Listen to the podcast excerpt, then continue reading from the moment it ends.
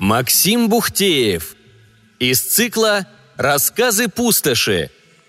Сталкер. Андрей всегда верил в свою счастливую звезду. До этого она еще никогда его не подводила.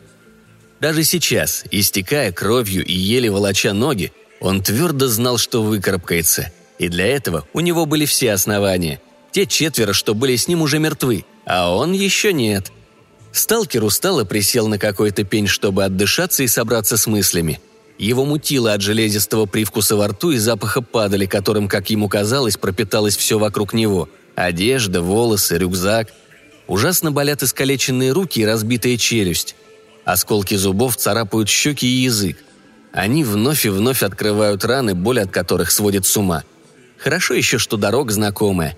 Осталось всего пара километров до блокпоста черных – Сталкеров они не любят, но, может быть, хотя бы пропустят за периметр или дадут передохнуть. Дать им взятку? Давить на жалость? Наплести что-то?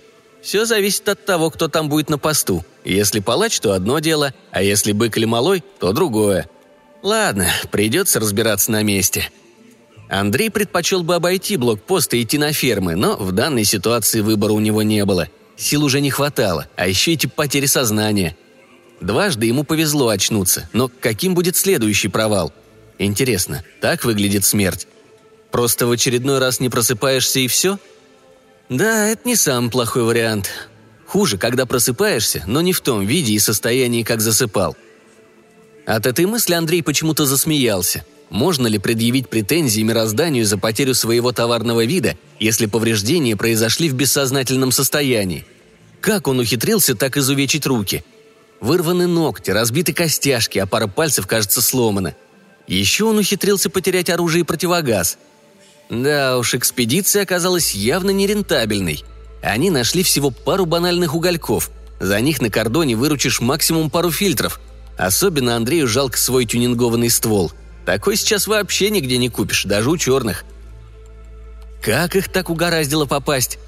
Но так в пустоши бывает. Сто раз пройдешь по одному маршруту, а в сто первый попадешь в засаду. Но тут все сразу как-то неудачно сложилось. Дважды переносили выход группы из-за бури, потом меняли маршрут, а в финале просто получили пустышку. Биом был старый, с чего Хромой решил, что там что-то есть? Может, он просто побоялся идти в новое место? Знакомое зло всегда безопасней. Ну что ж, в этом Хромой тоже ошибся. Когда всю жизнь делаешь одно и то же, можно потерять навык – Наверное, в этом и была основная причина их неудачи. Андрей попытался вспомнить детали происшествия, но образы всплывали какими-то отрывками. Единственное, что он помнил ясно, когда они начали возвращаться назад, все еще было в порядке. Да, группа была расстроена отсутствием добычи, но сталкеры были живы и здоровы. Так продолжалось до первого привала. Кажется, первым заметил неладный князь, который был в команде медиком – он что-то говорил о расширенных зрачках и температуре, а потом Андрей в первый раз потерял сознание. Что было дальше? Трудно думать, голова кружится, мутит. Кто-то кричал, а потом пришла боль. Кажется, на них напали. Некогда думать, надо скорее идти дальше. Каждая минута на счету. Андрей пошел вперед, но потом на минуту замер. А что будет, когда он пройдет блокпост? Он точно хватанул какую-то заразу – по сути, за периметром ему одна дорога, в карантин, а оттуда мало кто возвращается. Его туда могут отправить уже бойцы с блокпоста. Это, конечно, при условии, что они будут строго следовать инструкциям. Если уж даже князь без всяких приборов заметил странности, то эти точно что-то заподозрят. Остается одна надежда на их разгильдяйство. Тут, на дальнем рубеже, инструкции и приказы теряют часть своей силы. Издалека уже хорошо видна башня поста Альянса. Надо бы подготовиться к разговору. Андрей начал репетировать, медленно проговаривая в уме каждую фразу. «Здорово, служивые! Решил путь срезать через вас!» «Ха-ха! Да, потрепал нас малеха! Видишь, свалился с горы, всю морс себе разбил. Хорошо, что баб тут нет, а то бы разлюбили. Ну или пожалели, тут ты прав. И все ради пару угольков. Забирает не жалко, толк с них никакого». Сталкер напускает на себя бодрый вид, старается идти ровно, но тут его тошнит. Вот ведь черт! А если такое прямо на посту случится? Или погонит прочь, или в изолятор отправят? А сил совсем не остается, обойти не удастся. Это же десяток километров, не меньше. Новый план – сделать привал перед самым постом, чтобы набрать сил. Он за той скалой в самый раз. Она в стороне от дороги и с вышки не просматривается. Там можно будет отдышаться, а потом финишный спринт до поста. Только бы не облажаться и пройти контроль, а там дальше он что-нибудь придумает – Рядом со стеной есть лагерь мутантов. Они умеют лечить всякое и к сталкерам нормально относятся. Да он, наверное, и сам теперь мутант. Надо прямиком туда. Пообещать им что-то за лечение или отдать остатки оборудования. Должно получиться сговориться. Они вылечат, как вылечили в прошлом году занозу и шмыгу. Шмыг тогда же ходить не мог, и ничего, оклемался за пару недель. Андрей идет аккуратно и бережет силы. Вот и укрытие. Он садится на землю и снимает рюкзак – может быть, еда поможет?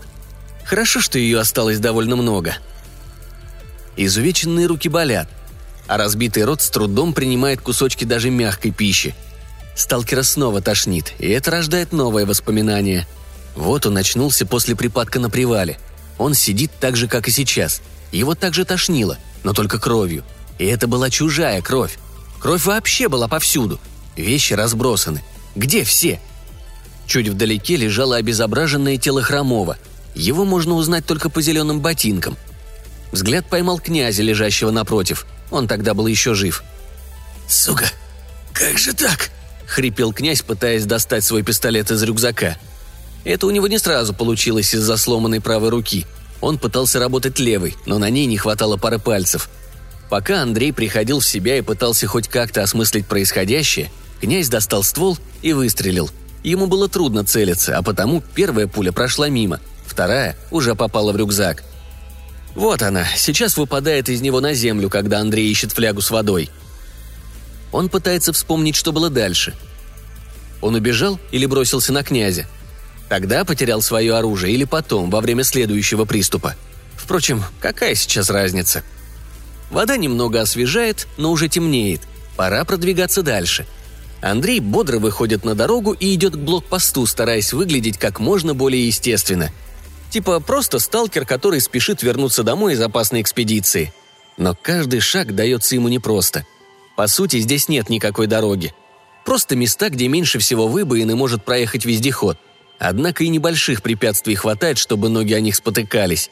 Андрей пытается поднимать их повыше, но тяжелые ботинки не способствуют таким спортивным упражнениям – он видит, что на вышке его заметили. Там, наверху, есть какое-то движение. Вот мелькнул отблеск оптического прицела. Тут Андрей спотыкается как пьяный. Как не вовремя. Надо помахать рукой и поздороваться, обозначив себя. Сталкер с трудом поднимает руку, потом кричит, разлепляя спекшиеся губы. Он пытается сказать что-то веселое, но получается нечто нечленораздельное. Дальше все происходит очень быстро и как-то буднично. Андрей даже не услышал выстрела из винтовки – Пуля попала ему в голову. Он резко упал вниз, складываясь по частям, как марионетка, когда кто-то резко обрезает веревку, тянущую ее к небесам. На некоторое время у поста воцарилась тишина. Потом из недр уродливого строения раздался хмурый голос. «Малой, ты чего?» «Зомбак, товарищ лейтенант!»